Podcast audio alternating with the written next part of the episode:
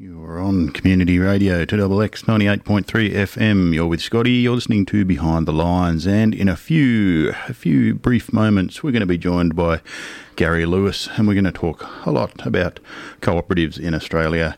Gary Lewis has been writing and speaking about cooperation since 1983, and he's uh, written many, many books, reports, and articles, and uh, conference speaking, all sorts of things. But he's uh, he's looked at uh, Rochdale cooperatives and farmer cooperatives and uh, credit unions in particular, amongst uh, many other aspects of cooperatives. He is, however, keen to point out that uh, the last 10 years has been spent doing other things, so he may not be 100% up to date. So let's have a yarn. You're on Community Radio 2XX 98.3. You're with Scotty, and in the studio I'm joined by Gary Lewis. G'day, Gary, how are you? G'day, Scotty. Thanks for inviting me in. No worries, no worries. Um, well, we're going to be talking about cooperatives, and uh, I guess a good place to start would be, uh, well, probably one of the hardest questions. Uh, what is a cooperative? Yeah, good question because um, there are probably as many definitions as there are people thinking about the matter. Um, but a useful and pithy definition that I have um, uh, subscribed to over you know many years of research in the field is basically, it's a democratically owned and controlled business um, which shares the benefits of the uh, uh, of the activity, the economic activity, equitably with the owners and controllers of the business to the degree that they have contributed to the production of the surplus, whether it be in goods and services or manufacturing or what democratically owned and controlled business. Now, I, am a bit. Um, a bit chary about the emphasis on the word business. I've, I've, you know, sort of wrestled with this concept over many years, but at the end of the day, a cooperative is a business. Um, and uh, different from other businesses insofar as it, as uh, mentioned earlier, is democratically owned and controlled. And that and that conjunction is very important because it's possible to have an organisation which is democratically owned but not controlled, or democratically controlled but not owned. So it's the and, I think, which gives the uh, cooperative business model its distinctiveness. Yeah, well, let's unpack that a bit because these concepts aren't really mainstream concepts, and many of the listeners might be just being introduced to them. Um, so, what what's uh, democratic ownership?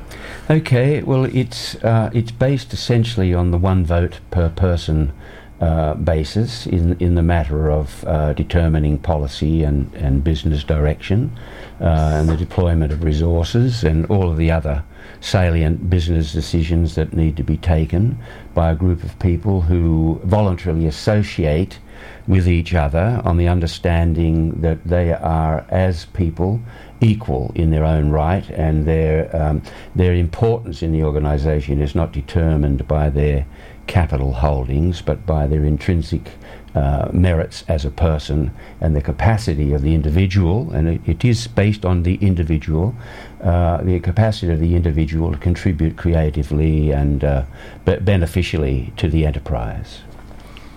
Okay, so I guess you'd contrast that with um, your your standard sort of commercial ownership model, where um, I guess your voting rights are attached to how much money you have invested in the company. Correct.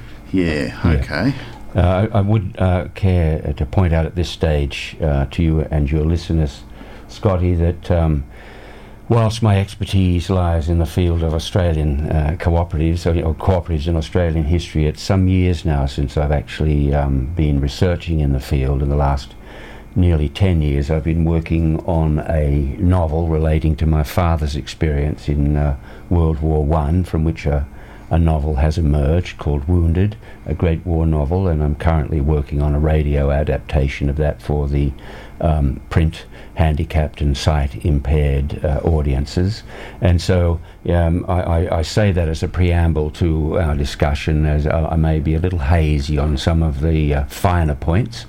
But coming back to that point about the distinction between uh, a cooperative, say, and a, and a conventional or orthodox uh, commercial enterprise, um, yes, and I, would wish to stress that I'm not here proselytizing cooperatives per se. I have been interested in them as a uh, economic and social phenomenon in, in Australian history and the evolution of the Australian um, civilization. Um, but I'm not, I'm not, uh, as it were, a um, wearing a hat for cooperatives. I, I re- remain a historian in uh, thinking and approach, and so I must, wherever possible, um, be objective in my analysis of the evidence as it occurs. So, um, but in the in the sort of a, a conventional for-profit company, yes, your influence, as as it were, in the determination of policy and direction is determined by your um, capital inputs. Whereas in a cooperative, uh, there is, if you like, a trusting gesture made that you as an individual are as important as anybody else in, in the organisation, to the extent, of course, that you are pulling your weight effectively and sincerely and genuinely. And that, of course, is a judgment call that only the uh, co members can make. So um, that that's one of the fundamental differences. Uh, I'm not saying that the cooperative model is necessarily better than the, the for profit uh, model. Uh, there are some for profit enterprises which are distinctly uh, socially progressive in their orientation. Uh, however, there are structural differences, and uh, those are the ones that I think we're focusing on today. Certainly, it's not unheard of for co ops to go in the other direction as well. Quite. quite, quite. All right, now um, what we're certainly not used to at work is uh, is democratic control. I mean, really, in, in most workplaces, certainly where I have worked and where most of us would have worked, um, you basically take your democracy off as you walk in the door, and Correct. from there on, it's uh, it's quite a hierarchical structure where Correct. you sort of have to obey. How Correct. How has it been different in, in the co-op structure? Well, let's just first un- unpack that concept in in conventional uh, capitalist relations in a, in a capitalist mode of production, where uh, historically a consensus, an antagonistic consensus, if you like, has emerged where um, people en masse, whether they be um, blue collar workers or white collar workers working with uh, intellectual property or the skills or the, the labour of their bodies, have uh, entered, entered into a relationship with someone who is able to amass sufficient capital in order to generate um, the uh, conditions leading to employment. And in that exchange, a worker is prepared to exchange his or her, shall we call it generically, labour for that which uh, emanates from their productive activity, shall we call that profit to the degree that this profit is distributed between the capitalist and the workers who contribute uh, that profit um, in in a way that is agreed uh, within the prevailing set of industrial relations. So that that is the that is if you like the the, the deal to which. Uh, the masses generally in capitalist uh, countries like Australia have subscribed to, and we, we then find this translating into political form in, in say the form you know the the, the, the lib lab confab in you know insofar you know the liberal coalition for example representing uh, on the one hand the, the interests of capital and labour nominally theoretically hopefully on the other hand representing the interests of labour so you've got this uh, antagonistic essentially antagonistic relationship without ever going going overboard on the Marxist analysis here uh, in a state of constant equipoise and tension. There's a trade off, there's a deal. The capitalist takes the risk. He or she expects fair reward for taking that risk. The worker tends to um, minimize his or her risks by simply going along, performing the functions that are required, and deriving a salary or, uh, or wage from that. In a cooperative, of course, you, you uh, absorb both responsibility of raising the capital and the risk of, um, uh, of, of losing that capital. And that is a high risk uh, operation um, uh, to which many are understandably averse, particularly in a context where the prevalent uh, mode of production is relatively safer, regulated. However, there are risks there too, i.e., unemployment, underemployment, uh, failure to to develop fully the potential of, of the of the workers, and on the other side, uh, the risk that um, you know that they they will fail and or, or be sort of uh, gobbled up by some other larger corporation. Um, so there are risks whichever way we go about our economic business, it seems to me. Some prefer to keep um, those, those, the, the, those risks uh, contained within the democratic ownership and control formula. Many don't. So I don't know whether that comes anywhere near um, what you were hoping I would say. No, no, that's good. That's good. I'm here to learn. I'm here to learn. As our oh, and and I, yeah. As our as mm. are our listeners, if I can get that out. um, right now, um, I guess uh, the whole cooperative thing sort of came out of. Uh, well, it's it's not new, is it? It's no. Well, I mean, we, we can. Uh, it's certainly not new. Would you like to go on with that question, Scott? Well, I would. I would. I mean, I guess. Um, I'm, a, I'm a keen dog ready to sort of jump at the bone. let's say, um, say around, let's pick a, pick a year out of the hat, say around 1800. Just after this, in the next 50 years, there were all sorts of things that sort of just came out of the bag, it seemed, with Chartism and Marxism and the women's movement and Rochdale and credit unions. Even the French Revolution was just before that. And okay. So well, now what do you think about these times that were so I'll so, get there, yep. but I, I, want to go back even further. And again, I, I, have no special expertise in this area, but this is basically just just a background observations over the years. I mean, we, we, it depends what we're talking about here. If we're talking about cooperatives as a legal structure or a business structure, for example, more as just the the vibe, the gist of the thing. Well, this is it. Uh, or are we talking about cooperation? And if we're talking about cooperation, are we talking about small c or capital C cooperation? so I, I, just, if I may just sort of Absolutely. ramble a little about that, because certainly in the Australian context, the uh, impulse to cooperate, and I see it as an impulse, to cooperate uh, predates um, uh, non indigenous settlement by tens of thousands of years. I mean, it's, it's inherent in the nature of people working creatively with a hostile uh, environment in, in, a, in a continent like Australia to work together productively, cooperatively in order to eke a living and develop a social structure from, from within that, those uh, ecological imperatives. So that requires cooperation. And one could uh, possibly, um, um, certainly find parallels in other continents where uh, pre-agricultural, pre certainly pre-industrial societies were emerging. Um, um, without the impulse to cooperate, the tendency to compete would have completely dominated, and it, it, it would seem to me that those two impulses, cooperate and compete, out of balance. Um, uh, is is probably um, the least healthy of all uh, social uh, uh possibilities. In balance, and I, I believe that in uh, in in pre pre-industrial harmonious societies, perhaps I'm, again I'm talking off the top of my head, there was a stronger element of sm- small c cooperation than we have found subsequently um, p- post-industrial revolution, which brings us to your question about all of these uh, phenomena occurring, these social um, progressive um, uh, outgrowths occurring around about the uh, 19th century, uh, I think. Is that what you say? Um, well, of course, you've got continuities you know, predating that also in the European context in the form of. You know, various papal encyclicals, uh, Catholic uh, social doctrine, um, uh, but they tended towards the charitable end of the spectrum or, or the uh, philanthropic end of the spectrum.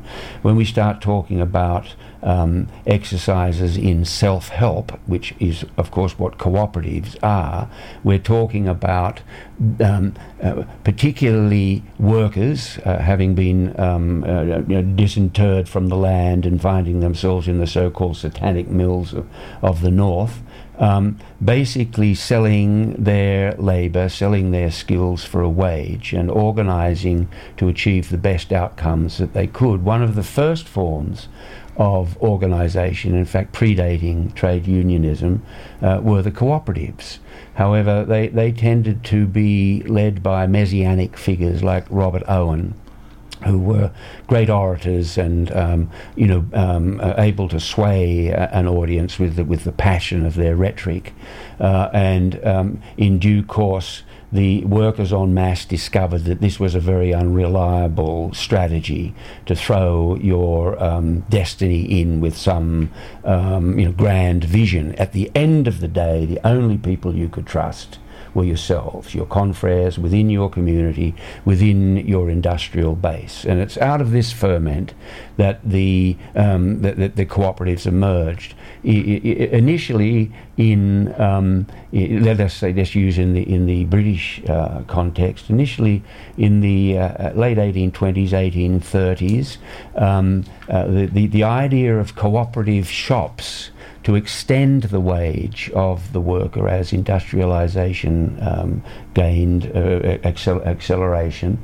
Um, but the, the, the, the, model was imperfect.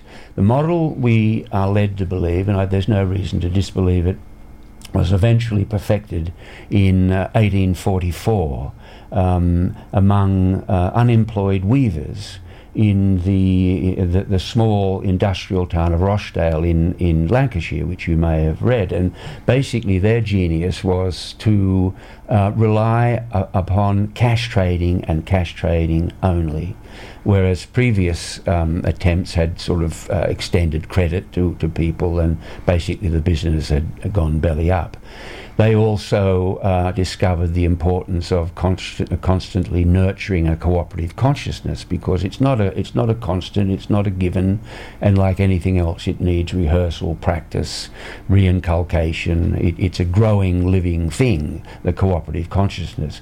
So the Rochdale uh, pioneers, as they call themselves, began a shop um, which then, uh, uh, uh, amongst pr- primarily um, industrial workers and, in many cases, coal miners, uh, to the extent that um, uh, people could shop, and predominantly it was the it was the woman, the woman with the basket, who became an icon, who would shop in the worker-owned uh, cooperative shop, and at the end of the whatever the period might be, six months, twelve months, twelve months, a surplus would be declared and the people who had produced that surplus, i.e., the shoppers, would share in that surplus to the extent that they had produced it.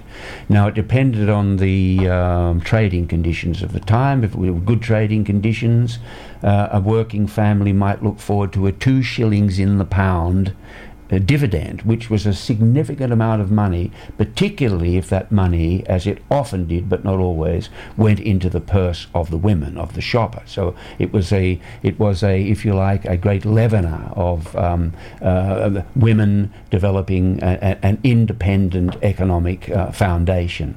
Uh, not this did not always happen because of male obstructionism, but generally it was, and the cooperative women's guilds uh, became very important and a very influential um, element in the business of educating subsequent generations in the, in the business of cooperating. Now, from that store, a mighty um, international cooperative movement developed. Um, with and I, I, know you're familiar with Mondragon, but it was, if you like, a, a, kind of like a forerunner of Mondragon in that it covered a, a, multitude of economic functions, not just consumerism in the retail store, but wholesaling. They moved into banking. I believe the bank may still exist in Britain. Um, uh, insurance. I believe that insurance may, uh, but I, as I say, I'm out of date. Shipping, transport, land ownership. Uh, when last I looked, the, what became the Cooperative Wholesale Society of Britain was one of the largest landowners in Britain. Not in in the sense that this is kind of locked off privately. This is for the production, the production of foodstuffs. Um, and um, and then of course as as an element of the um, colonial relationship which uh, the the proto-Australian society shared with uh, Britain that um, tradition was transplanted here As far as we know, uh, the first instance of this as far as I know, there are probably people out there who know more than I do now, but uh, it w- was in uh, 1859 in Brisbane, the first Rochdale shop. But I need to, I just skip back a little before that because we're talking about the mid uh, 19th century here. There had been earlier uh, uh, cooperative experiments in uh, particularly um, the Sydney, the New South Wales colony, as early as the 1820s. Owenite communities developed in um, in the process of um, so-called settlement or invasion, however you choose to uh, understand the non-indigenous expanse of the Australian population. Yeah, I suppose in this time you, have got to be thinking about the the wars between the Aborigines and the the the white Australians coming in, and also the fact that there's convicts all over the place correct, as well. Correct. Because, uh, uh, leaving aside for the moment uh, that what you call the Aboriginal wars, um, certainly um, non-Indigenous labour, when it first arrived, uh, was competing with virtually slave labour in the form of um, you know, convicts, and so they had to really come up with something clever to make themselves competitive in that uh, embryonic marketplace. Cooperation was one such um, idea. A, to secure the necessary tools, friendly societies uh, for insurance, and you know to protect against a rainy day, mutual provident societies to uh, organise loans for people. So in that context, in that in that pre-industrial uh, uh, period, um, it, it, it, was essential for people to cooperate. Now, I, I, I, stress this point essential because I've made myself unpopular at times in cooperative circles by saying that cooperation is a, a needs-based theory. If the need exists to cooperate, then people will find a way. If the need does not exist, they're more inclined to go with other models that are profit to them, which uh, require less investment of oneself, one time, one's time, one capital. In other words, they'll find a, an easier route that also liberates time and other resources for them to go about the business of enjoying life.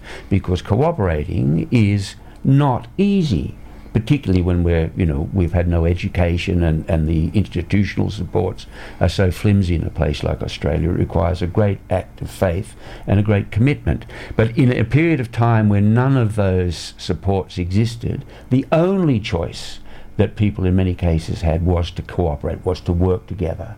If you like, to sublimate their essential individualism and and and meld that into some voluntary association. So they remain individuals, but in a an, an association of, of democratic equitability. Okay, so this is the kind of thinking, as I see it, that's going on. So you get cooperative settlements uh, along Owenite uh, lines developing in places like uh, the Hunter Valley. Of course, the, the, the fire burns them out, lack of uh, access to markets, water. You know, all of the things that we we can expect in a um, in a in a, in a pioneering uh, Australian situation.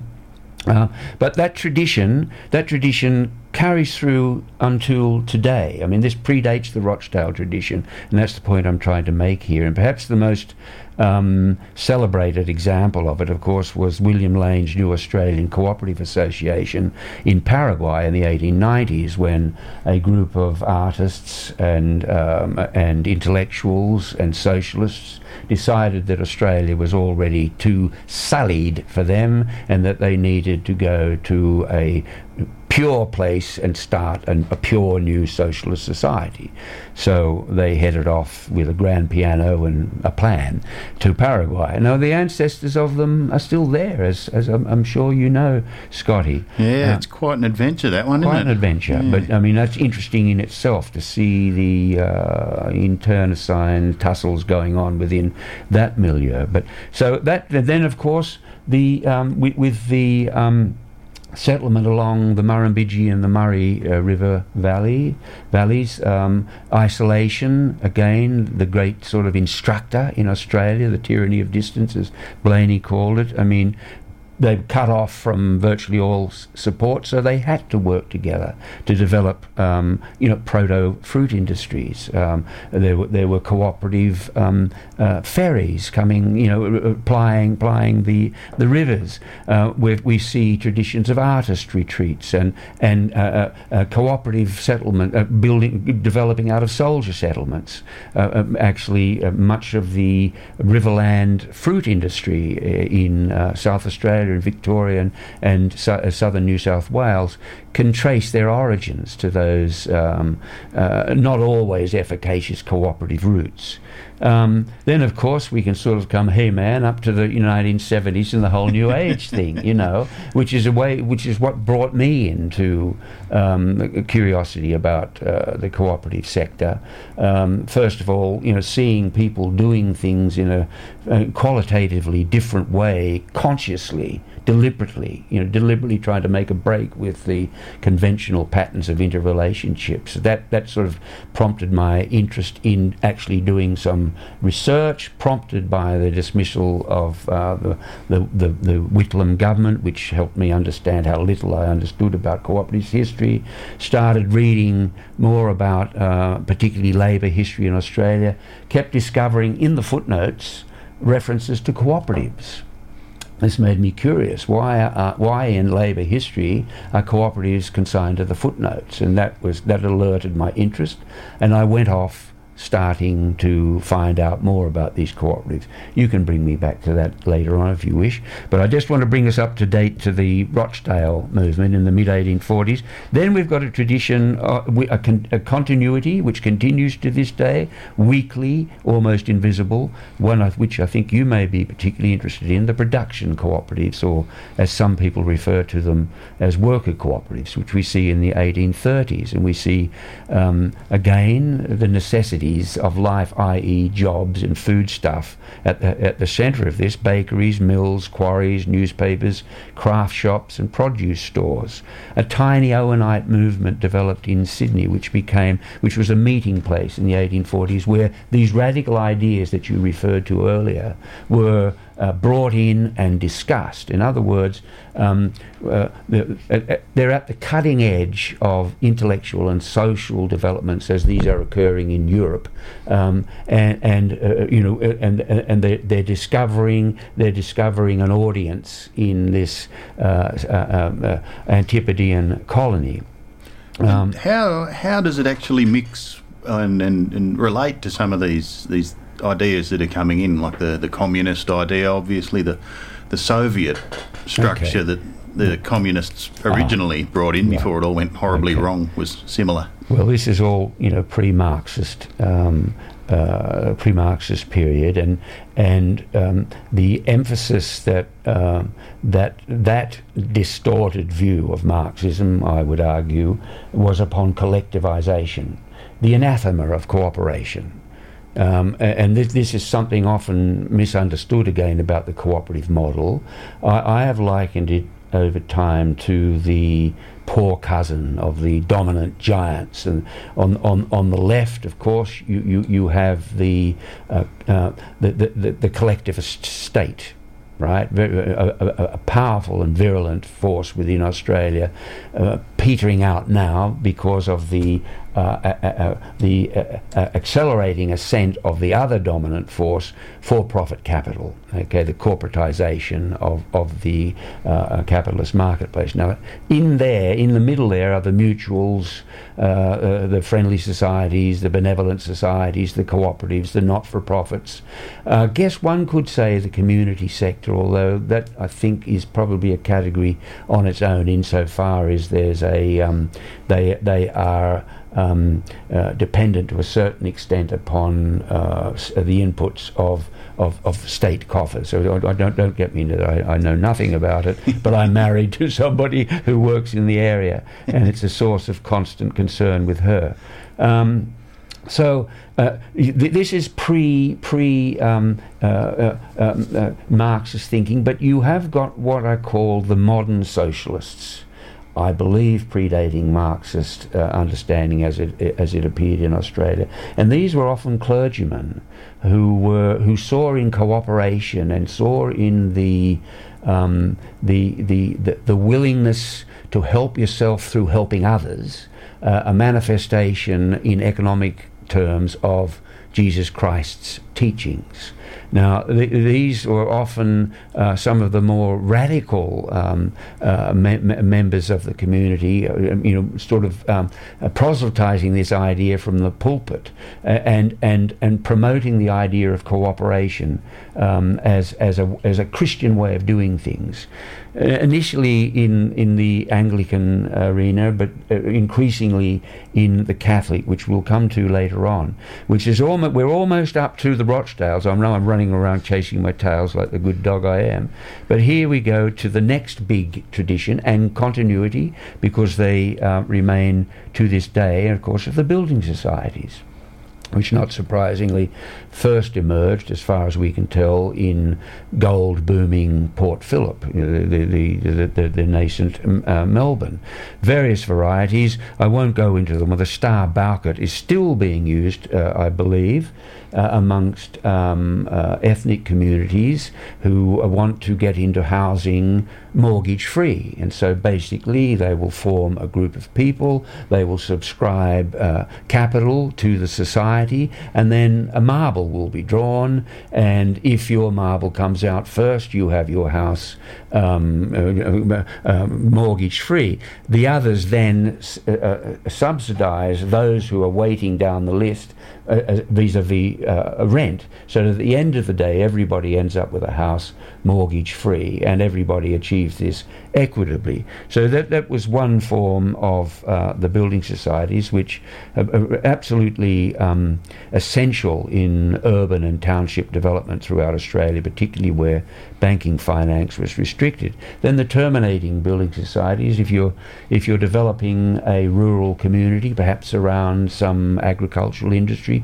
which itself might be cooperatively organising, um, and you need to attract particularly families there. What do you need? You need housing. How do you get the housing? The banks are not interested. A philanthropist or a clergyman or a business person, you know, anxious to sort of develop the town and hence his or her own business, might float the money eventually with a, um, a, a state guarantee.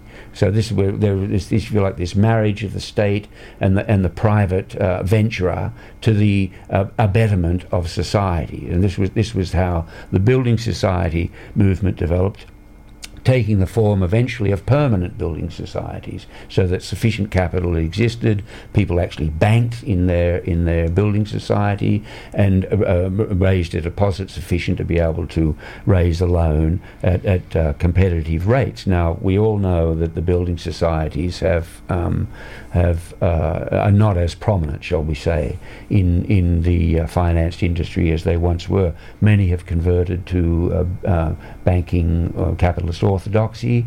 Others have simply been subsumed into larger organisations, but they're still around.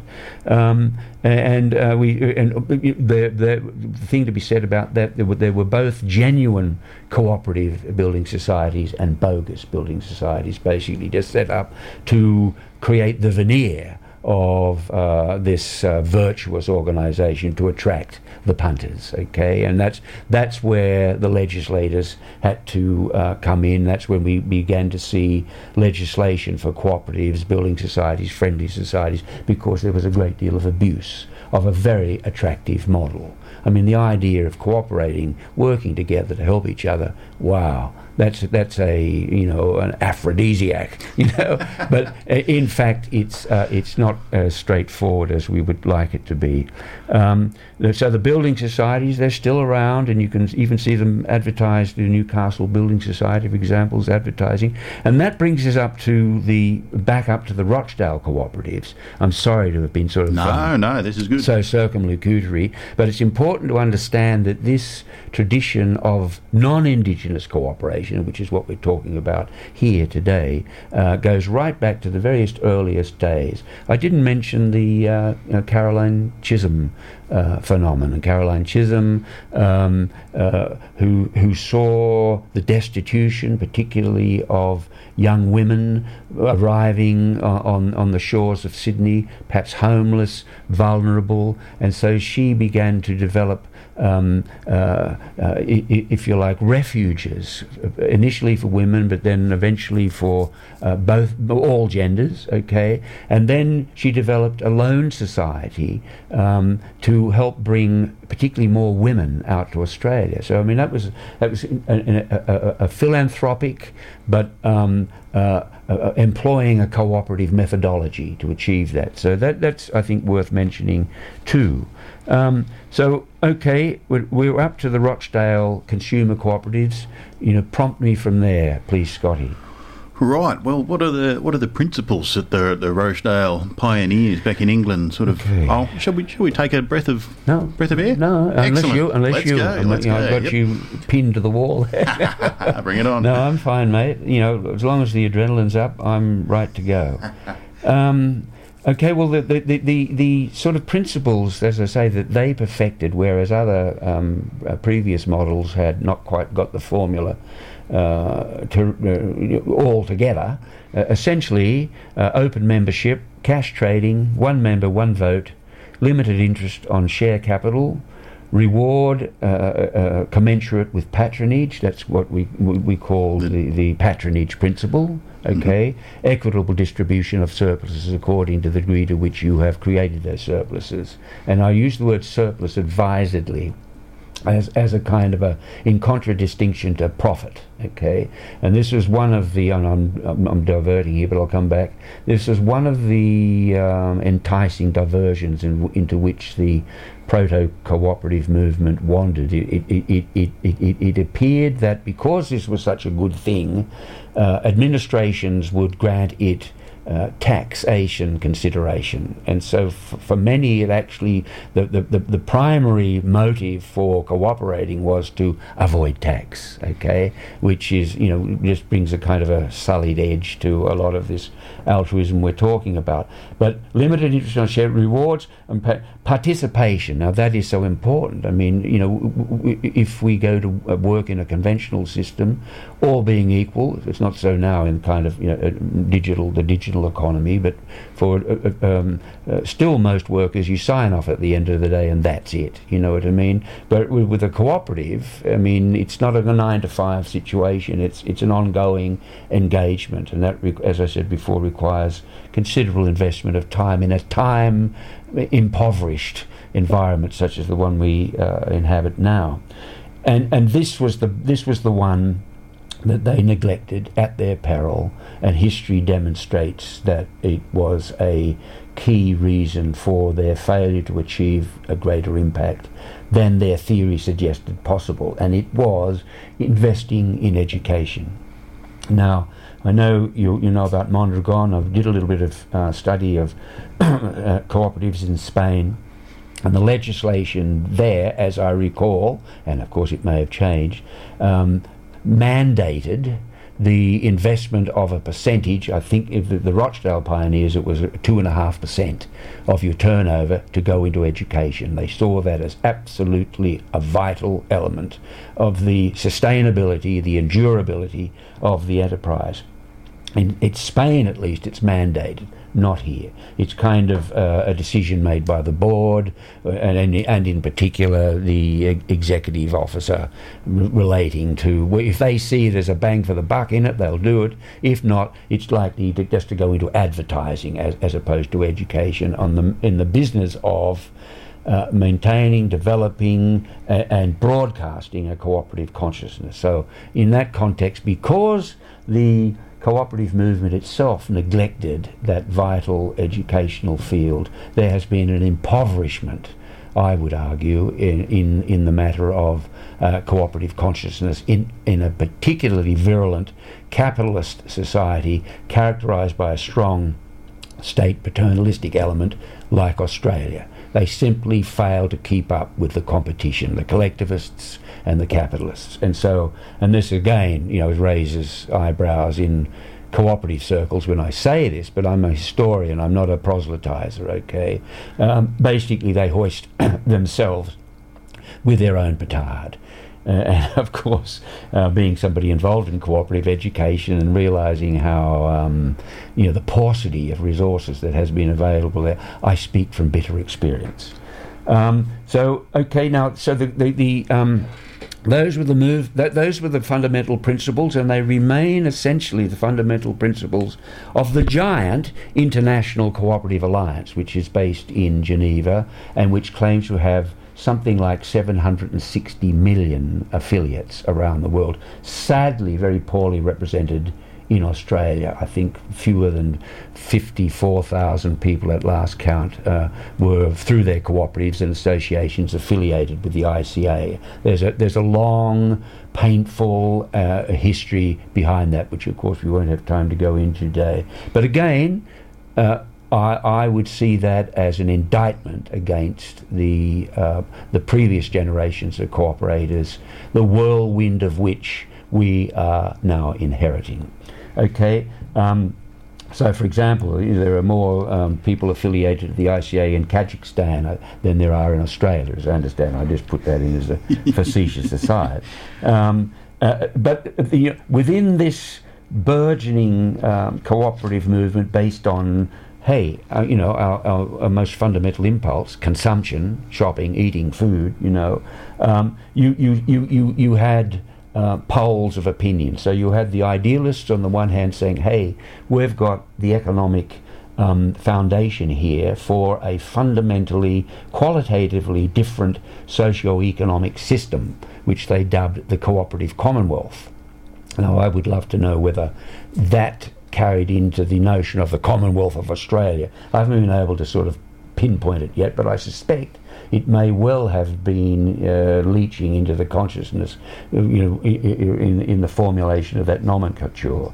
Um, so the cooperative commonwealth is going to replace capitalist society with a with a, a more um, um, equitable society built on amity and and fairness and, and you know, all the all the wonderful ideas. Um, however, the pragmatists on the other say, no, no, that's off for the fairies. Well, all we want to do is to um, grow the cooperative sector so that it is it can take its rightful place in the equation between the state and, and the for-profit sector, so that you know we've got a sufficient muscle to be able to um, uh, not be pushed around, you know, and then we can actually influence uh, social and economic incomes. Now, and again, the pragmatist is splintered into uh, different camps, to the, like, like the hard-nosed, you know, sort of uh, utilitarians who basically cared only about the bottom line and nothing else. Unfortunately, they tended to become the dominant group. Um, and, and, this was all reflected in Australia between um, what we've called the Federalists and the Individualists. The Federalists basically uh, wanted to reflect the predominant uh, imperial relationship with the Cooperative Wholesale Society based in Manchester. So basically, um, we imported their manufactures and we exported our primary products. And th- th- which is going to bring me to the next tradition in, in just one second. Um, the individualist, on the other hand, said, no, we have to do it here ourselves we have to develop worker cooperatives to develop our own uh, goods and, and services and market that within you know the context of Australia and not rely upon these imports. So that was sufficient, if you like, to stymie any um, uh, social social and political efficacy the movement might have had. Also because the um, the dividend that was uh, a, a, reward for patronage. So let's just say it was twenty percent, okay, of of uh, expenditure in a shop. In when uh, centralised wages and conditions uh, fixing mechanisms developed, the arbitration conciliation court, that was computed into the calculation for the basic wage. So if if a, a, significant section of particularly mining and, and, manufacturing workers were actually deriving an income, as it would be you know, legalistically described, from another source, that uh, that gave in the computation sufficient grounds to minimally, but nevertheless, reduce the overall um, uh, uh, uh, wage um, decided to be, you know, awarded across an industry or across the nation. So, hence, the trade unions didn't particularly like this. Um, uh, uh, uh, I'm generalising wildly there. Some did, depended very much on which industry we're talking about. And I but suppose that would be from the uh, the pragmatists within the trade union movement as well, That's wouldn't correct. it? Correct. They were suspicious of the potential that cooperatives had, in, in, in and in many ways to um, to challenge their, their preeminence in the matter of representing the interests of workers. So, an uncomfortable uh, alliance, uncomfortable relationship developed there, which translated into politics when the trade union movement invented the Labor Party. Yeah, it's a funny thing. I mean, I guess with a lot of protest movements and protest organisations, the the the logical sort of reasonable end of those movements would be that they win the fight and then they cease to exist because there's no longer a reason for it. But um, I guess the unions didn't really see it that way at the time because the co ops to me would have been uh, providing a, a, means to that end. Well, you've got this tricky kind of ideological uh, no man's land there, Scotty.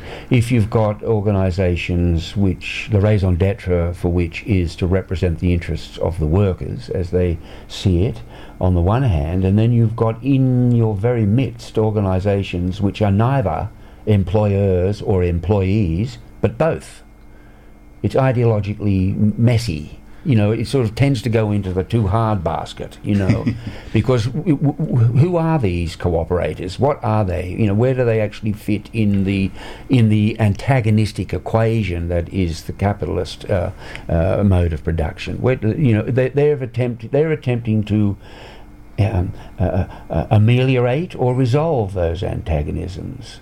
Uh, and, and, the same can be said about the for profit sector. I mean, these cooperators, both employers and employees, where do they fit in our midst? The answer is in both cases they don't, or not easily. Certainly not unless uh, enlightened and progressive thinking is at play, when generally speaking it isn't. And I guess that really continues up until the present, doesn't it? It does indeed. It does, and this this is why the um, and the, oh, I'm going to I'm going to illustrate this with a, a couple of other uh, traditions. But uh, yep, let me know if you need a break. But I'm I'm still going. I yeah? can keep going. No I hope problem. I hope you two are listeners. I've trained them well.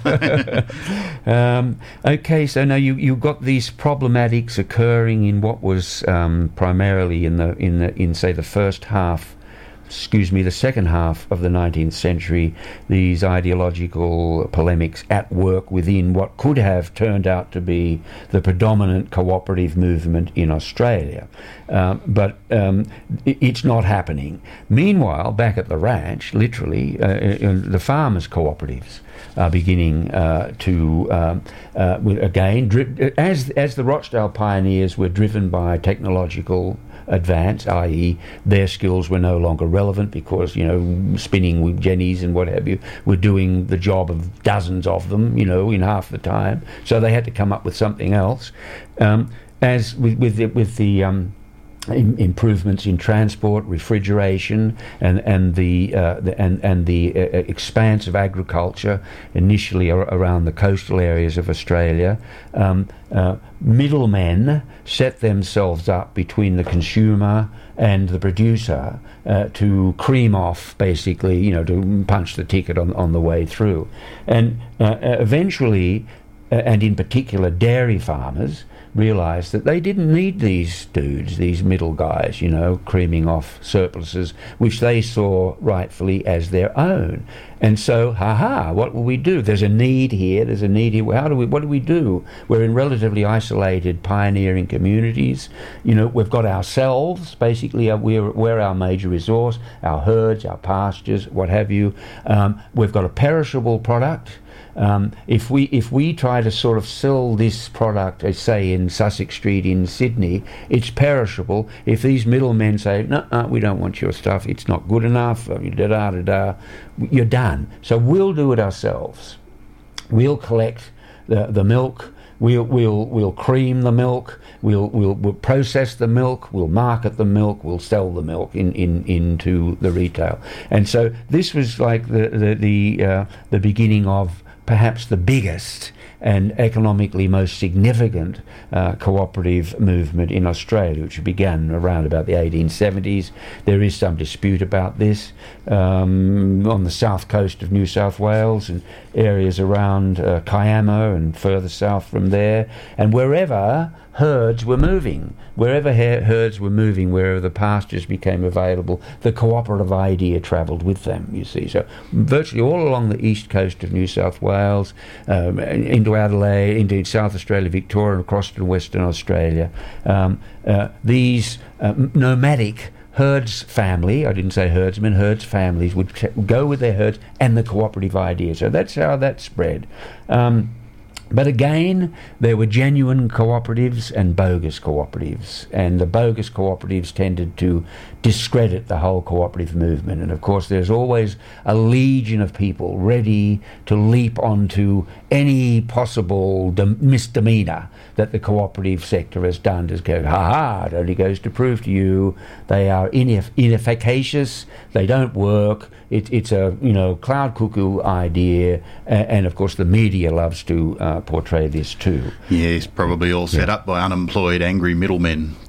It, it, they're, they're, contesting for you know uh, sparse marketplace, and if mm. these cooperatives are moving in and, and taking over some of that market space, obviously the competitors are going to become irate. You know. I guess for another little bit of context, there, there's um, as you say, the technology is creating huge unemployment as it moves forward and, and takes away jobs, and also there's um, there's no dole yet, is there? So unemployment's a much more serious situation back then than it is at the present. That's right. There were friendly societies and mutual uh, benefit, like the mighty AMP, which of course was uh, some time ago uh, demutualized, which is a euphemism for being taken over by a dirty big corporation. But you know, uh, um, but they, they for over a century they provided those kind of insurances and supports uh, along with the other cooperative manifestations in the retail, the the um, production, of the worker, and, and the uh, agricultural cooperatives, which developed in dairy, wheat, fruit, vines, fish, rice, meat, and, and, and other uh, grains and nuts, uh, right around Australia, were at the very heart of um, the development of numerous um, uh, inland uh, rural communities, as were the building societies, and in many cases the uh, the Rochdale cooperatives. And a very good extant example of that would be Nuriootpa in uh, South Australia, which my wife and I drove through just a few days ago. Um, backtracking again, um, that developed uh, fr- from uh, attempts to form cooperatives on the banks of, of the Murray River to develop uh, fruit and vine industries, and the need for market, hence ferries to get the stuff out, barges to get the stuff out. Um, workers, of course, the workers who would then tend to, when, when the barge came up full of booze, there'd be this bacchanalian sort of, you know, um, self destructive few days, and of course, the, the, the local clergy frowned upon this, and so they there were a need existed, and so they applied a theory that had been developed in Germany, I, I believe, the Gothenburg Inn system, and one still exists there called the the Vine Inn in Nuriootpa. So there is just one rural community which combines building societies, I'm sure credit unions are there, retail cooperatives, and another tradition I'm about to come to, the community advancement cooperatives, and of course the agricultural cooperatives. So there, there are, there are silos, if you like, around Australia which are still proudly, even defiantly, uh, um, not predominantly necessarily, but uh, strongly representative of the cooperative impulse. Um, and, and, and, and, and these cooperatives were, were um, uh, uh right at the heart of particularly rural and regional cooperative development. And I think this is something that, you know, is a, is a success story that has not been sung or told um, often enough or volubly enough. You know, and I, I, do know now, having recently been asked to give a talk to the AGM of a, of a major cooperative in South Australia, which though it is a cooperative, is registered as a public company, um, uh, that, the, the, the, giant international corporations are circling, are circling Australian agriculture um, as a very desirable asset to strip. And the, basically, the only defence uh, at the end of the day is the will of the cooperators to refuse to do this, but how, on the other hand, to resolve the cooperative dilemma, as I describe it, which is, and it's a real dilemma, and it's been the reason why many of the cooperatives have gone under, how do you resolve the essential contradiction in cooperative structure between the need for democratic ownership and control on a one person, one vote basis and the need for adequate capitalisation? There are only for the latter there are only two choices. One is it's got to come from members' own resources, and or from debt. And those, those really are the only choices. Now, again, that introduces the element of risk. It, no matter how um, defiantly cooperative you are, proudly cooperative you are, you see it as a part of your rural tradition, and many do, as a part of a legacy that's been passed down to you by um, creative and, and, and industrious forebears. How do you actually do this today in a world awash with international capital moving around freely wherever it wants to go, predating upon whatever it wants to do, whenever it wants to, virtually stripped of, of any regulatory uh, impediments. You know, this requires a mighty act of faith.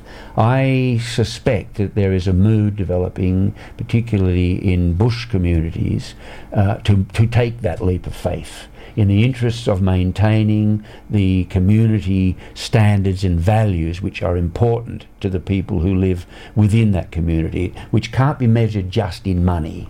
And if you if you forfeit your democratic ownership and control of your local enterprises, then um, ipso facto, that ownership and control resides somewhere else, and it may be in some foreign boardroom. And it may well be that your enterprise, at some uh, moment in the auditing of the profitability of various um, you know, enterprises in the empire, ceases to uh, m- meet the mark and is simply ticked off. And where is your community then? And we've seen this happen to so many Australian communities. I mean, uh, uh, this might sound cynical, it's certainly uninformed, who have t- tended to take the easy path and rely upon external capital.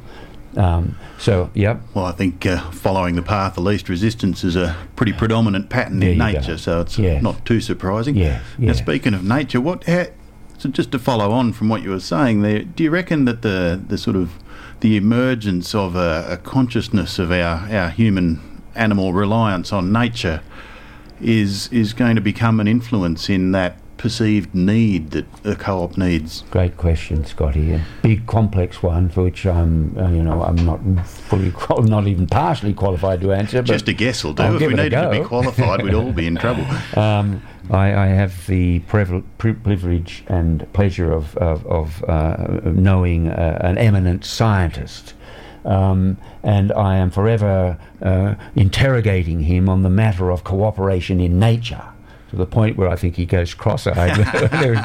and, and, and, and, essentially, uh, of course, cooperation occurs, small c cooperation occurs uh, uh, astrologically. I mean, the, the, gravitational field of various astral bodies is in equipoise, I- enabling the uh, continued harmonious Orbits. orbiting of it. Our moon, for example, our relationship to the sun. It's all in that sort of astrological sense cooperating. Okay. And again, the same thing with electrons. Yes, uh, we, I'm completely. But I'm sure you're. Why don't you tell us about electrons cooperation? Well, just imagine the solar system and the the magnetic or gravitational fields becoming cooperating to keep the orbit in the same spot. It's similar similar gist. Yes. Same look. This is right. I mean, uh, I mean, basically, this conversation I help alerts us to the need to think about cooperation in a broader sense than simply a business model. Because if we confine our thinking to cooperatives as a business model, it seems to me we're in danger of suffering from myopia. And uh, again, and this is, you know, I know some people are, might take offence at what I'm about to say out there in the cooperative development world, but it seems to me by giving, by emphasising the business model uh, in, in, in the cooperative mood and downplaying the intoxicating uh, philosophical side of the thing, which is reflected in nature, uh, people run the risk of basically producing another battalion of suits rather than galvanizing all of the uh, uh, energy which exists, particularly among the young, the disenfranchised, the alienated out there, when they understand that if they choose to accept the impulse of working together to help themselves help each other, there's nothing they can't do. Short, it's easy to say, but the legislation, the institutional frameworks, the resources available do not enable that. I mean, there is this massive potential called cooperation out there, and we keep hearing about the need to release improved productivity. What could be a better unleasher of productivity than opportunities of people to create their own businesses within their own resources, sagely supported.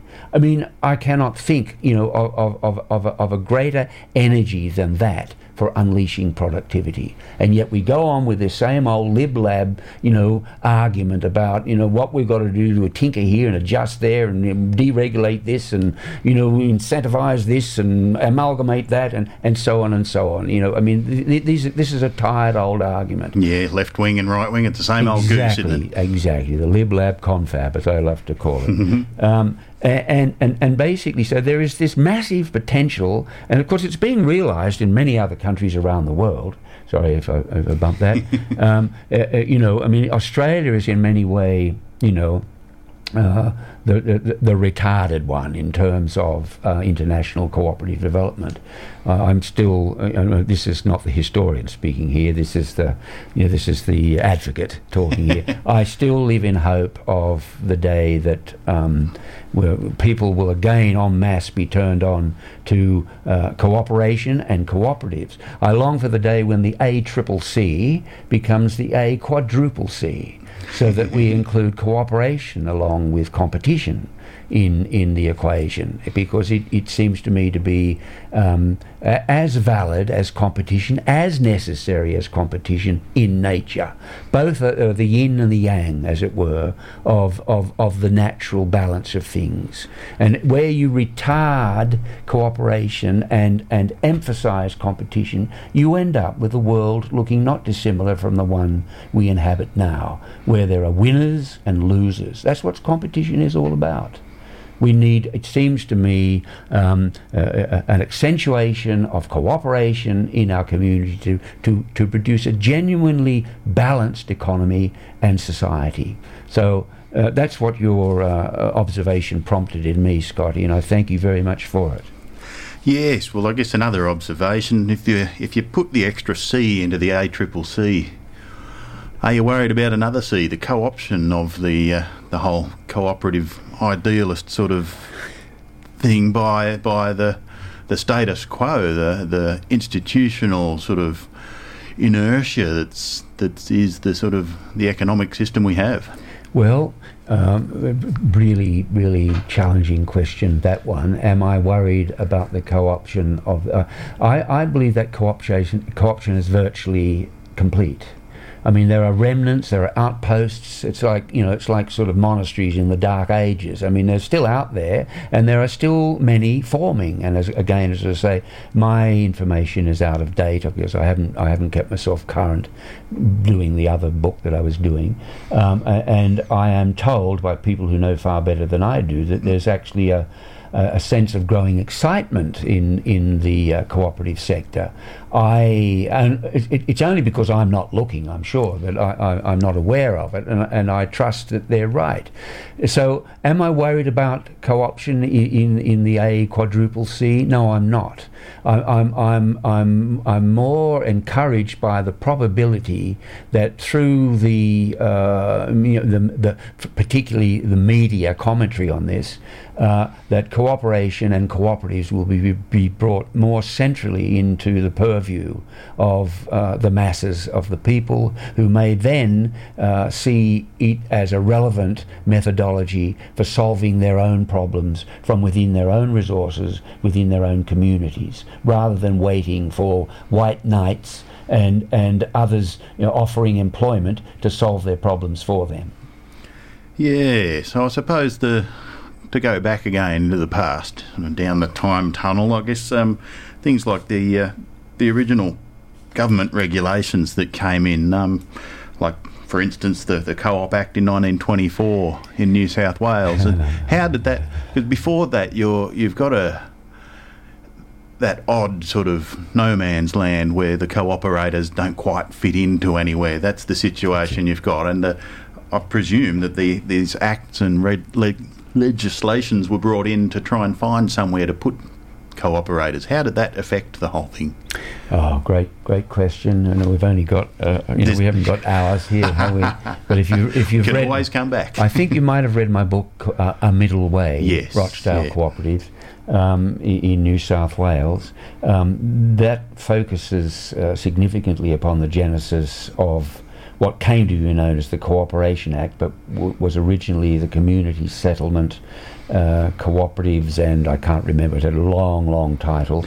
the reason for the long title was that some of the legislators, even then in the, in the early 1920s, were seeking to exploit the, the, the grand idea of cooperation in order to feather their own nests, i.e., community settlements. Um, just happened to be um, near where uh, they grazed their herds and they needed railways, for example, in the Monaro district. So, what do we need uh, to justify putting in a totally uneconomic rail system? We need some community settlements. So, that was the spark, if you like, in, amongst uh, certain elements, Sydney based elements for the cooperation. That's what they found attractive about um, canvassing uh, this idea. Um, but the, the, the, the, act, the idea of uh, cooperation was coming from the uh, agricultural cooperatives in particular, uh, at the industrial level, the Rochdale cooperatives. Uh, uh, the, these were real and and populous movements at the time. They they had um, electoral clout, if you like. So I mean, this was uh, and also irregularities and um, and anomalies occurring within the generally unregulated cooperative sector that was both discrediting them on the one hand, ruining people in many cases on the other hand, and, and also obviously needed you know bringing into a regulatory uh, regime. So all of this concentrated in the period after World War One, where you've got um, you know soldier settlement schemes, new agricultural industry starting up, new townships starting up, and need to place people in uh, a lot of people who simply wanted to move to the country and live a peaceful, quiet life after what they'd experienced in the trenches. Okay, so all of this need to needed to be catered for legislatively, and so the 1923 Cooperation Act uh, came in, into existence, and it was that act when I was a, a young student, as I said, in the context of the sacking of Whitlam, the footnotes of in, in of cooperatives in labour history, and then I saw a footnote of the Cooperation Act, and I actually went and made the effort to go and have a look at it, and it just blew me away. I could not believe that on an Australian statute book was this statement of idealistic um, um, aspiration. I could not believe it. I mean, am, am I reading this? Is this actually? and that that was that was it, if you like. That that's what what sort of sparked me into. I had to make a decision. I want to find out what this is all about, where, where it came from, what it's all about, where it's going, and that took me into nearly a quarter of a century of uh, cooperative research. But to answer your question about that act, it, it, it had about eight categories. Building societies, um, production cooperatives, retail cooperatives, uh, agricultural cooperatives. Uh, it- there was a kind of mention of uh, proto credit unions, but uh, not really. I mean, loan, loan societies, loan societies they were called, and community advancement societies, which I'm about to come to here in these kind of uh, these traditions, these continuities within Australian cooperatives history, because with the um, post-war uh, return of, of, of, of, of, of soldiers and the need for settlement, particularly in rural districts, community advancement cooperatives became very important, and they they were um, designed into the Cooperation Act. So we saw clubs and progress associations, RSLs, and you know, um, and, and, and and and various country uh, uh, uh, progress uh, uh, clubs and and soldier settlements, re- rural reconstruction themes, sports and and and, and recreation and, and cultural enterprises built around cooperative community advancement societies, many of which still exist, although they're practically unrecognisable as cooperatives, and a few not too far from where we're sitting at the moment, who uh, have tended to attract uh, less than favourable attention, shall we say, because of a proclivity for. Um, I guess gambling, drinking, and, and, and tax minimalisation. You know, so that's not not exactly a uh, heroic vision that, that, that they uh, but uh, there are still many around, and again, I mentioned Nuriootpa before, splendid example, and uh, and the the the um, um, the anticipation of credit unions in in these cooperative loan societies, which nothing happened. Don't ask me why, although if I went back over my notes, I'd probably be able to tell you. But basically, what was happening through the Great Depression, uh, you know, the, the, after the, the Act, and then into, into World War II, through World War II, and immediately after World War II, we see the credit unions come on stream. Uh, they'd been there in proto formation, as I say before, but they, they grew out of, again, out of at least two impulses, and I know you're interested in uh, in Mondragon. Um, one of the well, let's just go back. Uh, there were parish credit unions, basically uh, people of the flock who um, needed Venetian blinds or needed a school uniform or you know s- small sums of money for um, uh, family necessities in a burgeoning urbanizing. Sorry about that, mate. I'm waving my arms around here. Um, you know, a, a, and a small loans guaranteed by the community. The Catholics, of course, were doing the same. Draw, but for in the in the context of um, parochial schools uh, uh, for, for, for their own community, the, the need to finance uh, and, and fund uh, books and, and, and clothing and cases and shoes and all of these things. And these developed at, at community level. And then, of course, in the post war period, within workplaces, industrial credit unions to, to and they're, they're around again, Scotty, the loan sharks. You've been reading about them. They're cruising around now, grabbing people after payday and giving them uh, loans on the spot at, at, at sort of outrageous interest rates. And so the industrial credit unions uh, arose to um, eradicate that uh, predation upon working people. Um, in, influenced by uh, pre-war influence of Japanese uh, Toyohiko Kagawa, um, who was kind of like the saint, the saint who speaks, seen as the great you know, world cooperator, legendary around the world. He came to Australia. He turned a lot of people on. You may remember Fletcher Jones here in Canberra. I don't know if you hear, was on the corner there. That was a cooperative that emanated from Kagawa's visit in the late 30s. Well, there you um, go. Yes, uh, and and and and then uh, of course there was the. Um, uh, the uh, uh, Schulze-Delitzsch and Raiffeisen traditions from Germany, former uh, urban, the latter rural.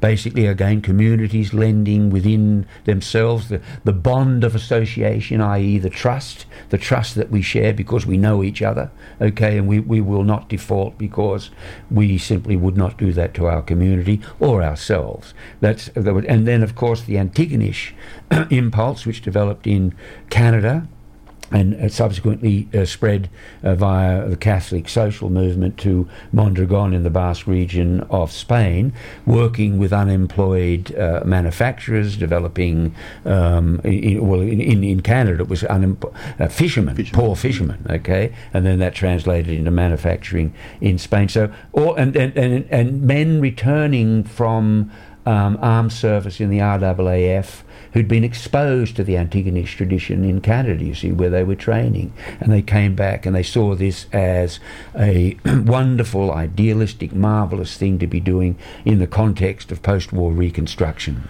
Well, the Antagonists were quite focused on the education side of things, weren't they? Yes, indeed. And, that obviously paid off in the spread of it internationally. Absolutely, yes. Um, and, and so, um, uh, again, you just divided into ideological poles around the Christian idealists on the one hand and the secular pragmatists on the other, who saw um, consumer finance purely in a utilitarian way, rather than as um, the uh, the kernel, if you like, for a real challenge to the conventional banks. And of course, the banks have subsequently um, uh, uh, marshalled their resources to uh, to blunt, seriously blunt, the impact of the building societies and the credit unions within uh, their in- industrial area. Where where was that? Yes. Yeah. Um, okay, so now uh, can I put a question? Yep. Uh, rave, rave. He goes. Why haven't the cooperatives made a, a, a, a lasting or a larger impact upon the Australian political economy? Is that a fair question it's to ask myself? One, yeah. Okay. It seems to me it's actually on the interviewer here. Why haven't? the, go on. Um, fun, the fundamental answer uh, Scotty, is that the cooperators failed to achieve their fundamental mission, that is to cooperate. The cooperators failed to cooperate. The enemy within the enemies within, mm. because we've talked about these traditions of cooperation, okay, and there are others, contemporary, which I haven't mentioned, like the housing cooperatives, food cooperatives, childcare, you know, hobbies, rail enthusiasts, and, and film artists. There's, there's, a whole array of uh, new cooperatives, small cooperatives forming, of, of which I'm un, unaware. Okay, so please don't, uh, listeners, think that I'm saying that it's not uh, it's not happening now. I'm sure it is. I simply don't know about it. We're speaking but, historically. Speaking historically, the cooperatives failed to cooperate e.g., the Rochdale Consumer Cooperators organised to uh, purchase um, food food stuff, for example, at the lowest possible price. Okay, the primary producers, the farmers, that is, um, are organised to sell at the highest possible price. Now, in conventional antagonistic capitalist market relations, you can see where that's going to go. That's going to go to an impasse. where one uh, outfit you know, organize, uh, develops qu- quite distinct from, separate from the other. In fact, they'd be, they're quite hostile. Then, if we if we sort of uh, come to say the building societies, um, um, that you, you get into kind of sectarian differences and credit unions. There is a, a, a predominantly um, Protestant uh, view that inviting people into debt was morally wrong. Catholics had no problem with this. Okay, so for example, um, the Rochdale consumer movement took a very jaundiced view of the credit union movement, in particular. Not so the, the building societies, because they tended to be sort of locally controllable. But after the credit union uh, um, disciples came back from the war. It, they took off like wildfire and they were out of control. Basically, inviting people into debt was seen as morally wrong.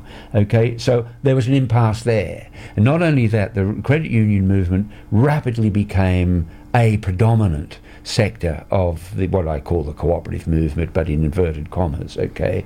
And so there was a certain jealousy. As the Rochdale uh, consumer cooperative sector started to go into decline, as a result, as say, of, of the, the advent of huge uh, for-profit supermarkets, they simply could not compete on price. Modernity, uh, shopping became an experience rather than a loyal, dedicated, uh, you know, uh, um, obligation. Um, uh, so they, they were going into decline because of internal, of these external and internal reasons that I uh, um, mentioned earlier.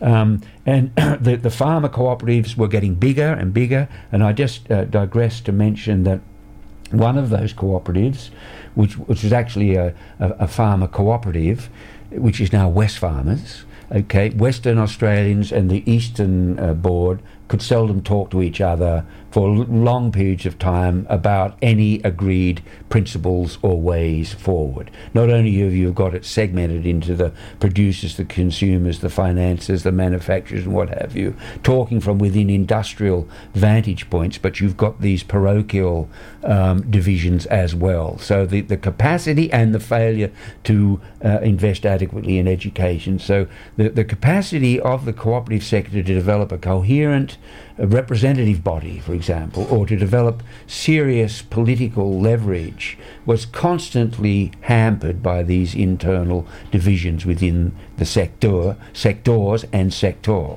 Okay, so the external, internal reasons, these ideological conflicts within the failure to educate, the failure to uh, particularly engage the full potential of women and young people on the one hand, the failure to um, rise above parochial uh, uh, sectional interests, um, the, the, the reflection of fundamental capitalist antagonisms in, in their uh, relations, the imperial relationship with the giant, you know, cooperative wholesale society, uh, intentionally, I would argue, withering the manufacturing side of Australian cooperation, um, and basically uh, um, uh, streams of cooperation uh, withering as others were moving into their ascendancy. I- impossible to develop and maintain and, and, in particular fund an effective um, representative um, uh, uh, political lobbying group. And uh, at the heart of this, I would say this, and this is my big bugbear, as anybody who knows my work would realise, um, the failure to develop federal legislation for cooperatives. So if anybody out there is listening with any influence, please think seriously about the uh, benefits of, um, of, of, of uh, evolving federal legislation for cooperatives. The states' writers will resist you like hell. They say they've already got it in the form of uniform cooperatives legislation. I would dispute that. Not only has that uniformity taken over 30 years to achieve, but it, it, it is one which, from my very limited purview of the situation now, is is not is not as consistent and galvanic as ne- it needs to be to galvanize a renaissance in, in the cooperative sector. One clean, powerful piece of federal legislation for cooperatives with all of the necessary uh, add on resources, and I think we will see a truly um, surprising redevelopment of cooperation in Australia. In the absence of it, I, I, really have my doubts. Now, I know there will be people out there screaming at me, saying, How dare you say that? He's, he's talking, you know, ign- from, a, from a base of ignorance, and I possibly am. But I still think that that is the central most uh, important reason for the failure of the cooperative sector in Australia to achieve a greater national presence, the absence of national legislation. Well, on that note, we're going to have to leave it because we've run right out of time. Great note to Gary finish Lewis, Thanks, thank you very much for coming in and ranting. Uh, will you do it again? I don't know. I mean, I'll wait till I hear the feedback from the listeners. I may be run out of town for all I know. But if you think I've eh? still got something to say, Yes, well, we specialise in putting to wear people who get run out of town. well, I've just come into town after living in the bush for 25 years. no worries. Okay, well, thanks, mate. as well to the That's great. Australia Institute for paying our, our fees to keep the show on the air. And uh, yes, news is coming up, and we'll uh, we'll see you later on.